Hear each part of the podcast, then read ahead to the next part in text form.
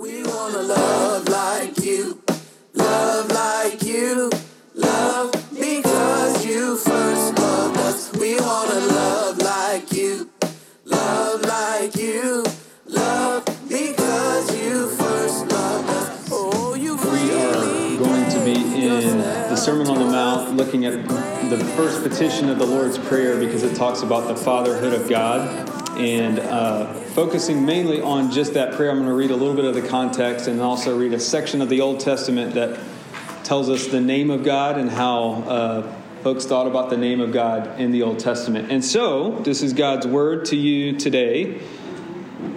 This is what it says in Matthew 6, verses 7 through 9. And when you pray, do not heap up empty phrases as the Gentiles do, for they think that they will be heard for their many words, and do not be like them.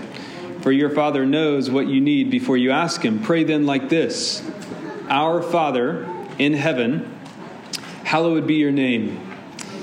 Then it says this in Exodus 34, verses 5 through 7. The Lord descended in the cloud and stood with him there and proclaimed the name of the Lord.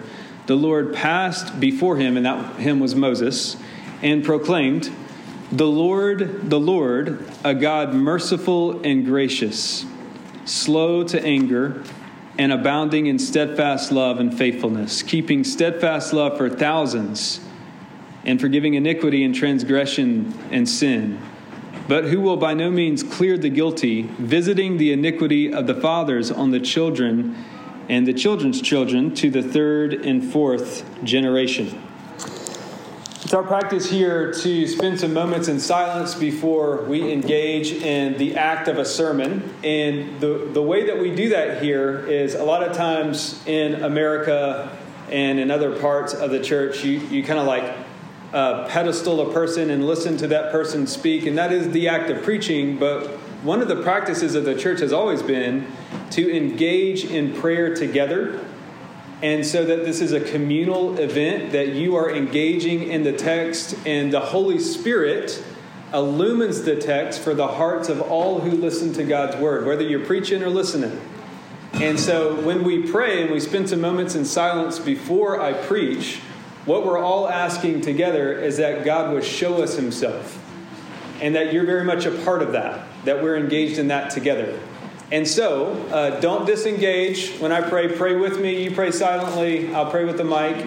And what we're asking is that God would reveal Himself to be a Father to us, the transcendent Father of all eternity. Um, so, quite a big prayer. Let's pray.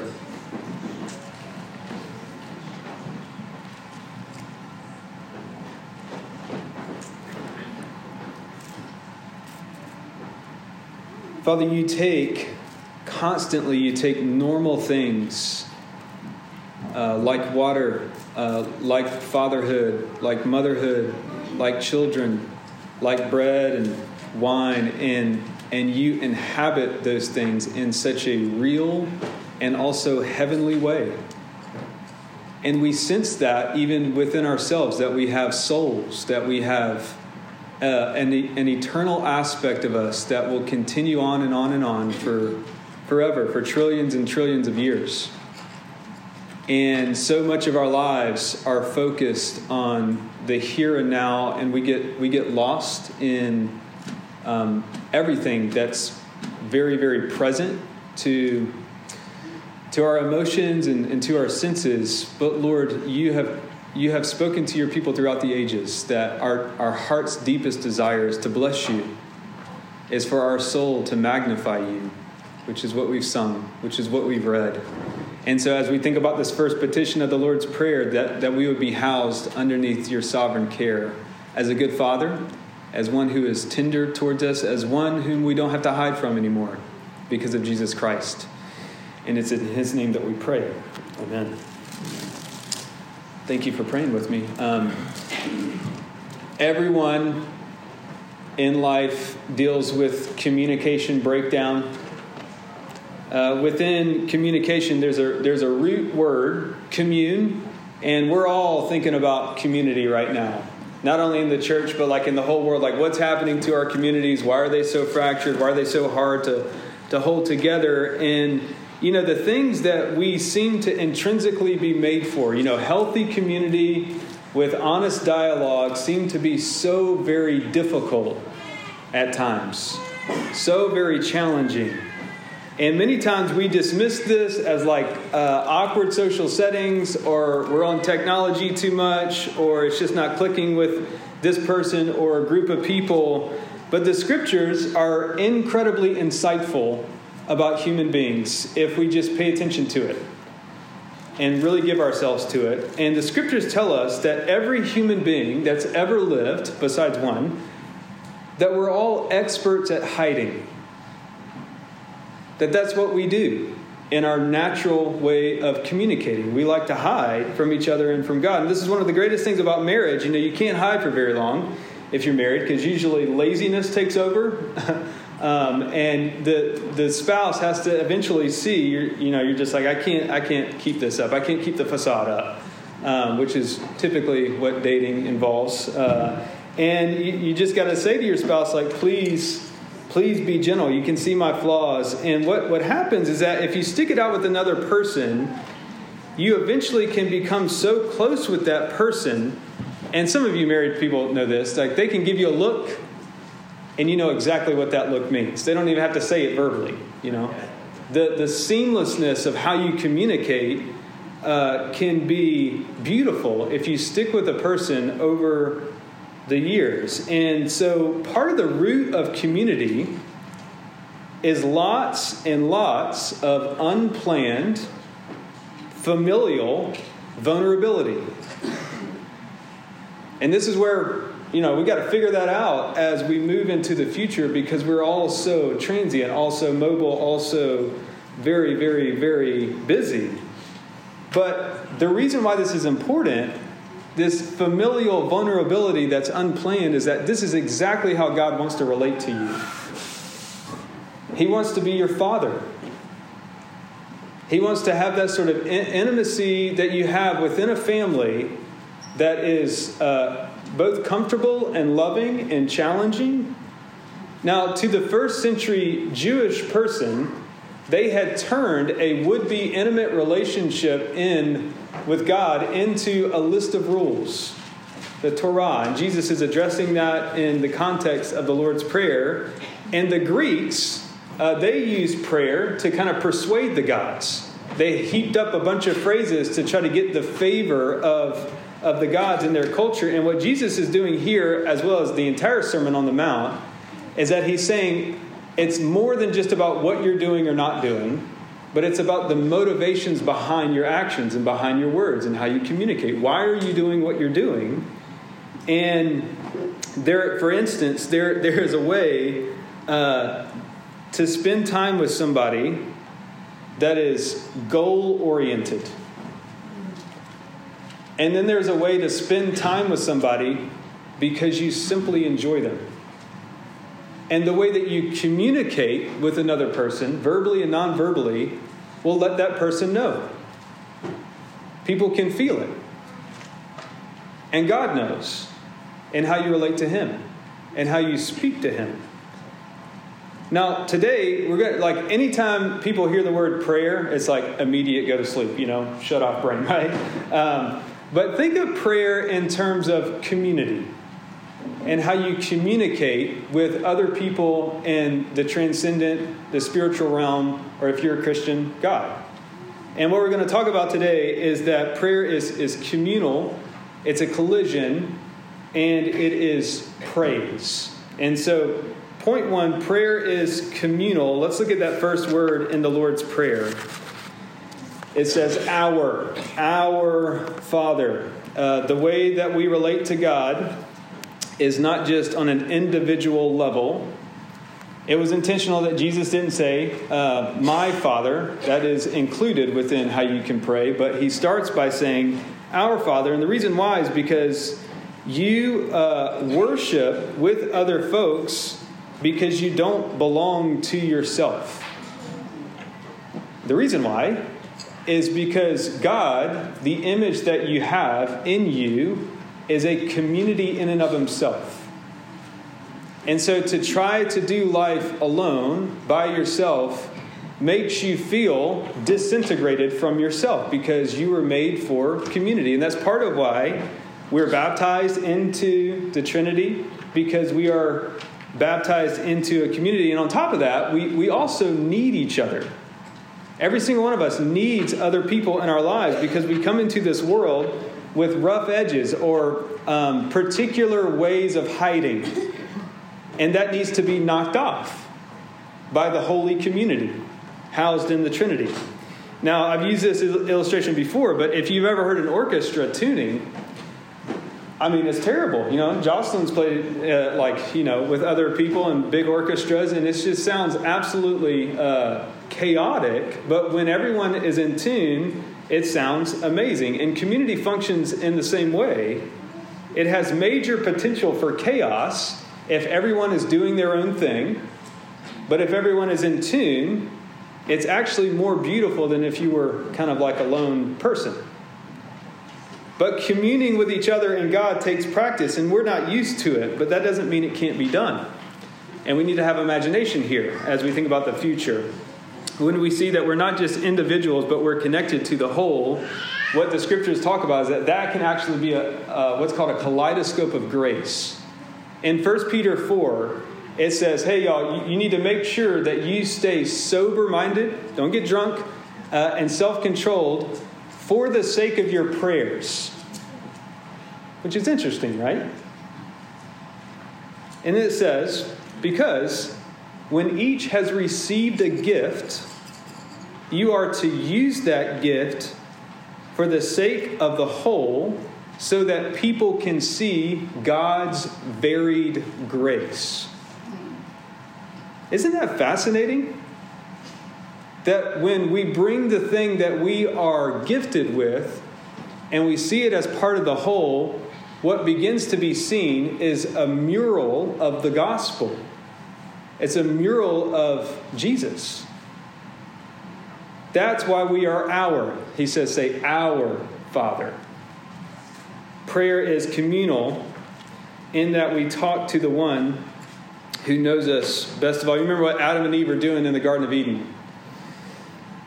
They were walking with him every evening.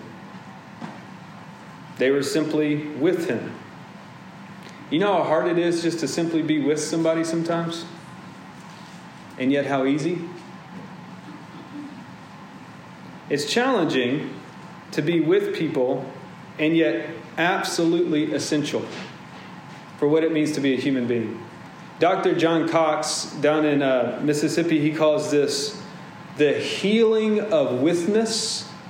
So, some of you have maybe experienced this, like you're crying because of something hard in your life, and somebody comes and like just puts a hand on your shoulder, and like somehow, like it that makes it better, you know?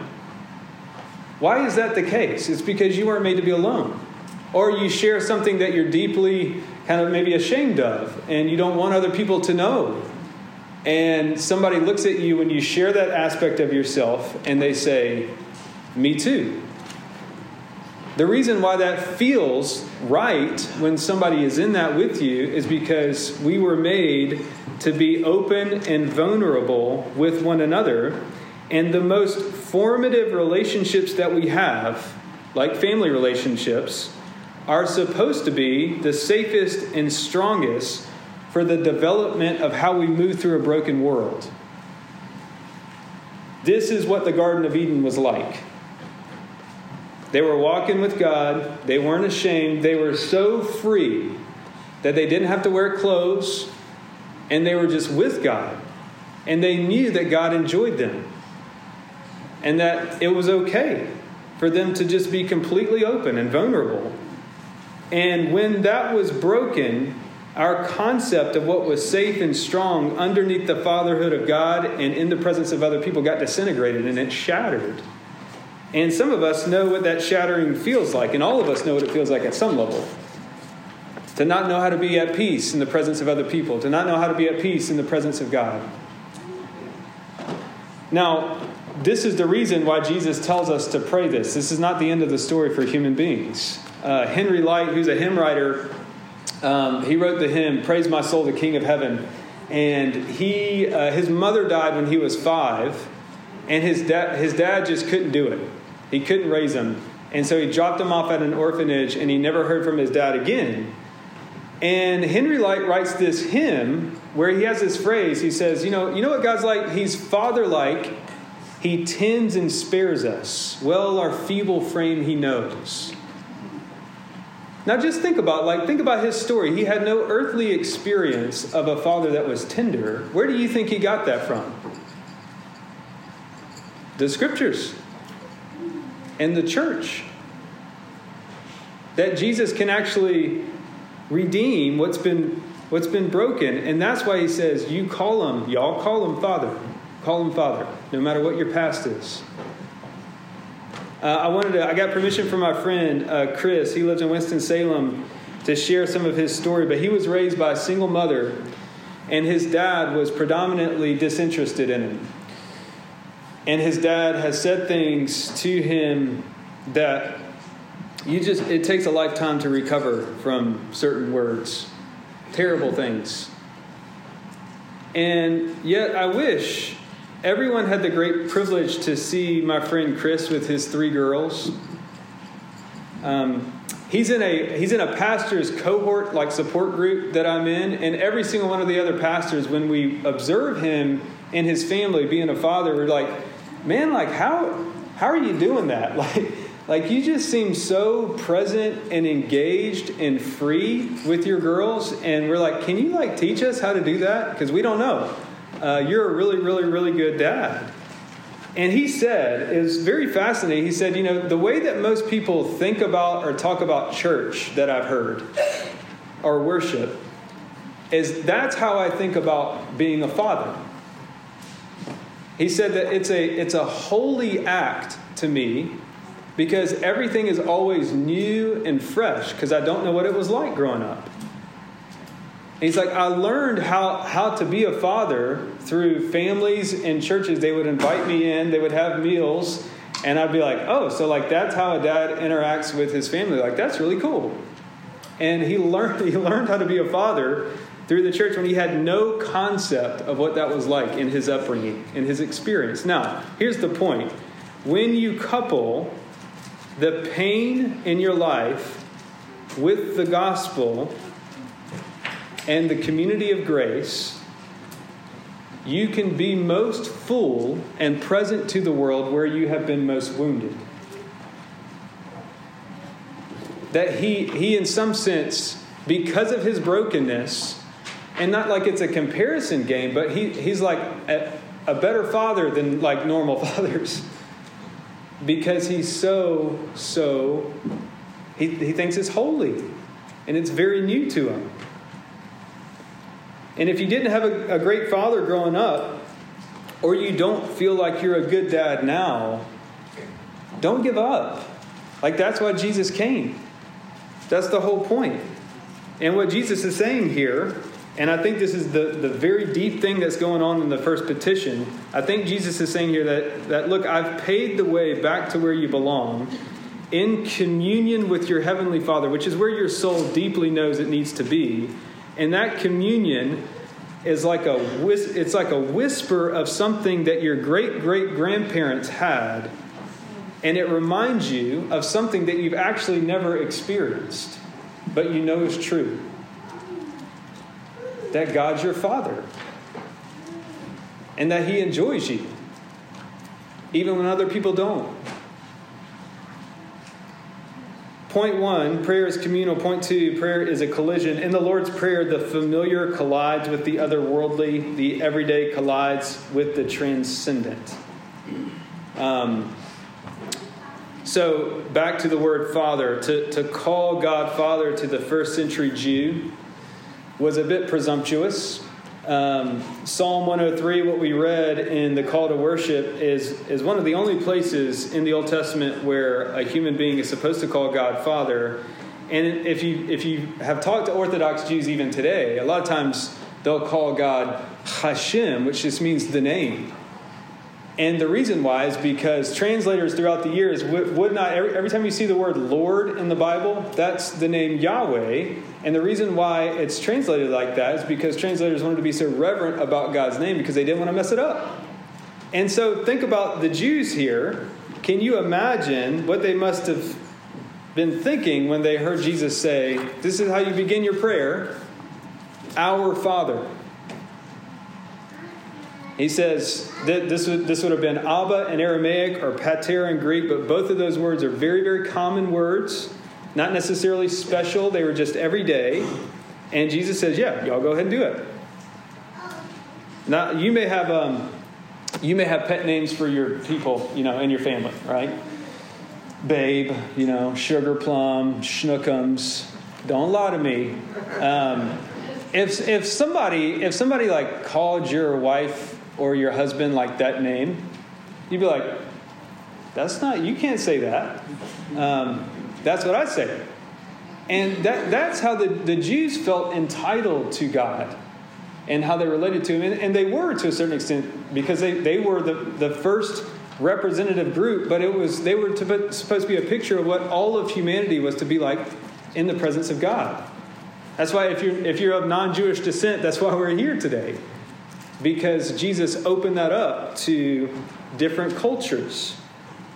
This is the thing that is going to collide in the New Testament that was so, so hard for them to deal with a collision of cultures Greek and Jew underneath the fatherhood of God. This is what was going to bind humanity together, and this is what it means to be the family of God with all of your differences, with all of your cultural baggage, with all of your past story. And Jesus refers to God as Father in heaven. And this is what separates the religious prayers of the day and the pagan prayers of the day from the disciples' prayer. This means that something outside of the world is expressed in intimate terms such as Father, and this is what every single marketing scheme is trying to get at. Like if you brush your teeth with this tooth, toothpaste, you're going to be transcendent. You're going to, everyone's going to like you. You know, this is what marketing is trying to communicate that this product is going to tran, transcend time and space. And communion that is both transcendent and familiar is what we're all after. And Jesus is saying that through prayer, God has opened that path up to anyone who desires it, and nothing balances those two realms like Christianity. One either says you got to do away with the material and the earthly, and what matters is the spiritual and the heavenly realm. And the other approach says that this is all that there is in the material world. So soak it up while you can. And Jesus says it's actually both all the time. Because you have a Father in heaven, and He's uniting heaven and earth, and He'll kind of do that theme or play that theme out throughout the Lord's Prayer. And uh, I, I, do want to say uh, something to the fathers in the room today as I've thought about, you know, God being God being our Father, and, and as I've experienced what it's like to have an earthly father in my own life. You know, you know what your children need most of all if you're a dad? And this doesn't just apply to fathers. But if you're a dad in the room, uh, your, yes, your children need you to own your sin or the ways in which you failed. They need us to recognize our sin when we've been called out, but more. And after sin has been owned, do you know that your children can sense what God is like through you? that they pick it up. And do you know what God is like? Like His love is relentless. His love is never ending. And you know, the older I get, and as I've listened to my dad talk, as I've, as I've listened to other dads talk, I find one of the things that I need most of all as a child and a man is that I need my earthly father's approval. I need it. I need him to tell me that I love you. I don't need him to be an expert in anything. I don't need him to own all of the stuff. And if I have my earthly father's approval, literally, it's worth like thousands of hours of counseling, is what I've learned. Now, just imagine what it's like when we're going to get our Heavenly Father's approval. If that's just a small glimmer of what can set you free in this life.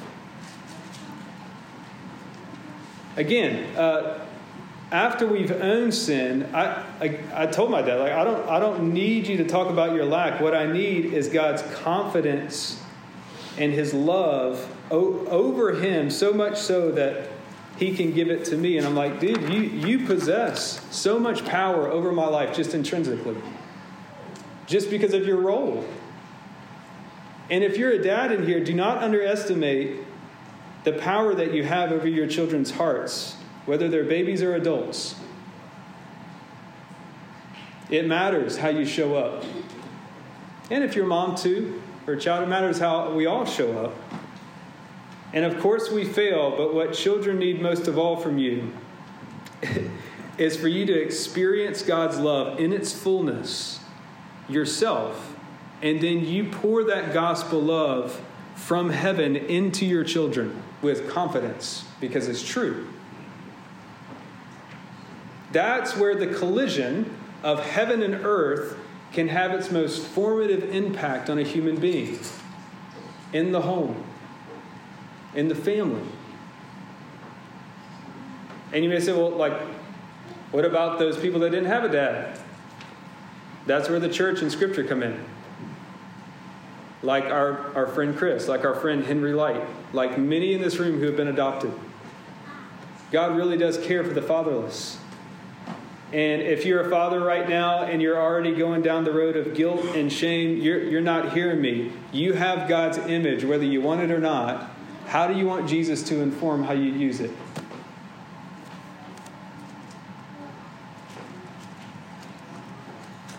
Third point prayer is praise. The word in English, hallowed, that's an old school word but most of the English Bibles, uh, you know, the, the, idea, idea is that of holiness, or in Hebrew it's the word kadesh. It literally means to be set apart, not to be commonly used with everything else. And it's the name of God that's supposed to be hallowed or set apart as holy. Now, what does that even mean? Um, if, if you hear the, the term, this is an old school example, but one commentator said, if you hear the term Rolls Royce, you know, what do you, what do you think of? Or a more common example would be like Tesla, you know. Um, perfect car, perfect seats, perfect steering.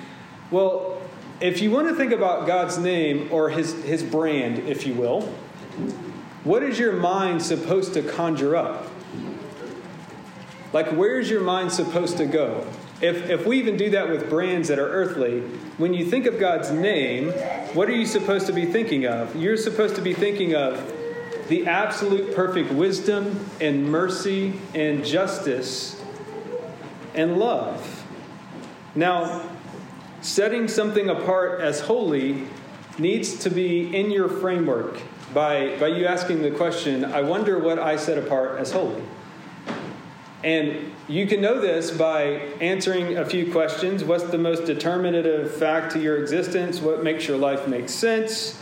What dictates what you do and say every day. And answering those questions you know yeah i mean you probably say a lot of things. Well like i go to work to provide i, I eat because i'm hungry. But i'm asking you to think a, a little bit deeper than that. Where, where does your mind go when you don't have anything else to think about? Or like if you wake up in the middle of the night like what, what are you thinking about? What kind of keeps you keeps you up at night and when you begin to answer those questions, you'll begin to find out what you've set apart as holy in your own life, what you've hallowed. And it could be, you know, alone time, could be coffee, it could be a substance, it could be money, it could be comfort. And that, those things are like a whisper to us now, but when they're taken away, we throw a tantrum. And that's just the surface stuff. And I think for most of us, the blatant thing in our lives that we've set apart is, is not God's name, but it's our own. And here's how I know this. Here's how I've experienced this. Um, when somebody says something about your character, when somebody critiques you, when somebody, when somebody says something about your name, how do you respond?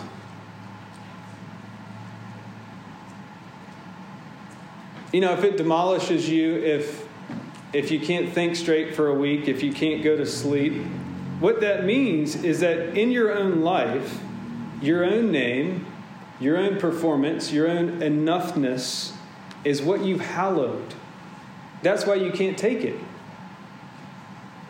That's why we, we cannot sit in the midst of somebody saying, Look, work on this. Like, you need to change. And it's because we've made our life about us and our own name. And Jesus says, Look, we all do it. Don't go to guilt right now. We all do it. This is what you do in the midst of that. Think about God's name. Shift that focus to God's name. This is why Jesus came. The gospel says turn that emphasis of your entire life off of yourself and onto God and meditate on Him. Give your identity to Him. Make His identity your identity. And it will change everything. When you're little, when you're old, you'll never get over it. That you have His brand on you, and that brand is perfect. Now, the reason why I included the, that passage in Exodus is because I want you to hear God's name. This is how the Jewish people would have thought about God's name that the Lord is slow to anger and abounding in love and mercy and forgives trespassers, but will by no means clear the guilty. And within God's name, you have both justice and mercy completely upheld. And the reason why Jesus can tell other people to say, You call God Father, is because Jesus knew that at the cross he was going to become fatherless. He was going to be abandoned by his father. You know how hard that is when you, when you can't do anything for your child? This is what God the Father did. So you know why? So that he could have you. That's why he can be forever merciful and forever just, so that he could include you into his family, which is where you belong, in the presence of your Father, in perfect communion and communication with the one who made us. Now, if you believe that, how do you think that that would change how you interacted with God and other people? The point is, until you see Jesus hanging on the cross for you, you're not going to love God. You won't even like Him. And you'll continue to think that you have to praise God by being good, or you rebel when you can't keep that up. And you'll know that this is at play in your life if you keep bouncing back and forth between shame and anger. And you're like, I can't stop feeling terrible, or I can't stop being angry. And God says, Why don't you try on my son for a change? and be free in Him. Because He experienced the silence for me so that I could speak to you, so that we could enter back into the place where we need to be. This has the power to sustain and fill up the deepest wounds and pains in your life. You've seen it. You've seen it in your own life, and you've seen it in other people's lives. So the question is why would you hallow anything else? Why praise anything else? Nothing else is that loving. No one else is going to get that vulnerable with you. Nothing else is that left field and yet true. Jesus is the key to communication breakdown. Because he says, everyone who desires can be at one with God, and when you're at one with God, you can be open and vulnerable with other people because you don't have to hide or perform anymore, and you can just be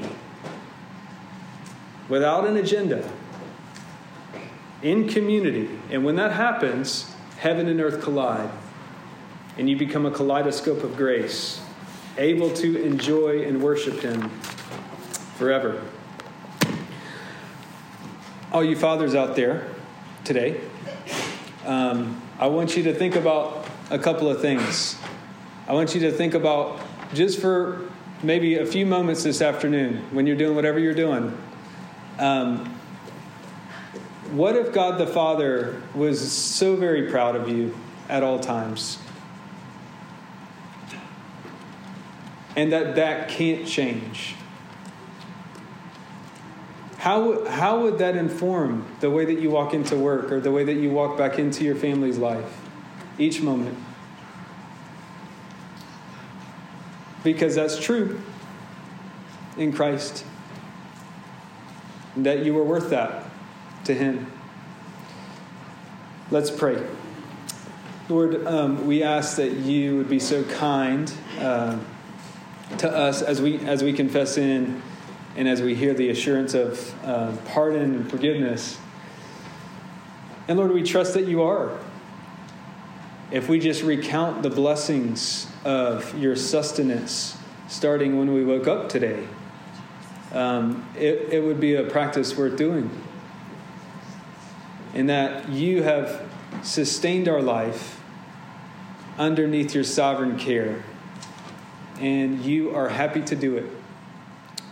And so, Lord, as we move out into the world, as mothers or fathers or children, would we remember that you are, well, you just, you just like us, you enjoy us. Because you first loved us.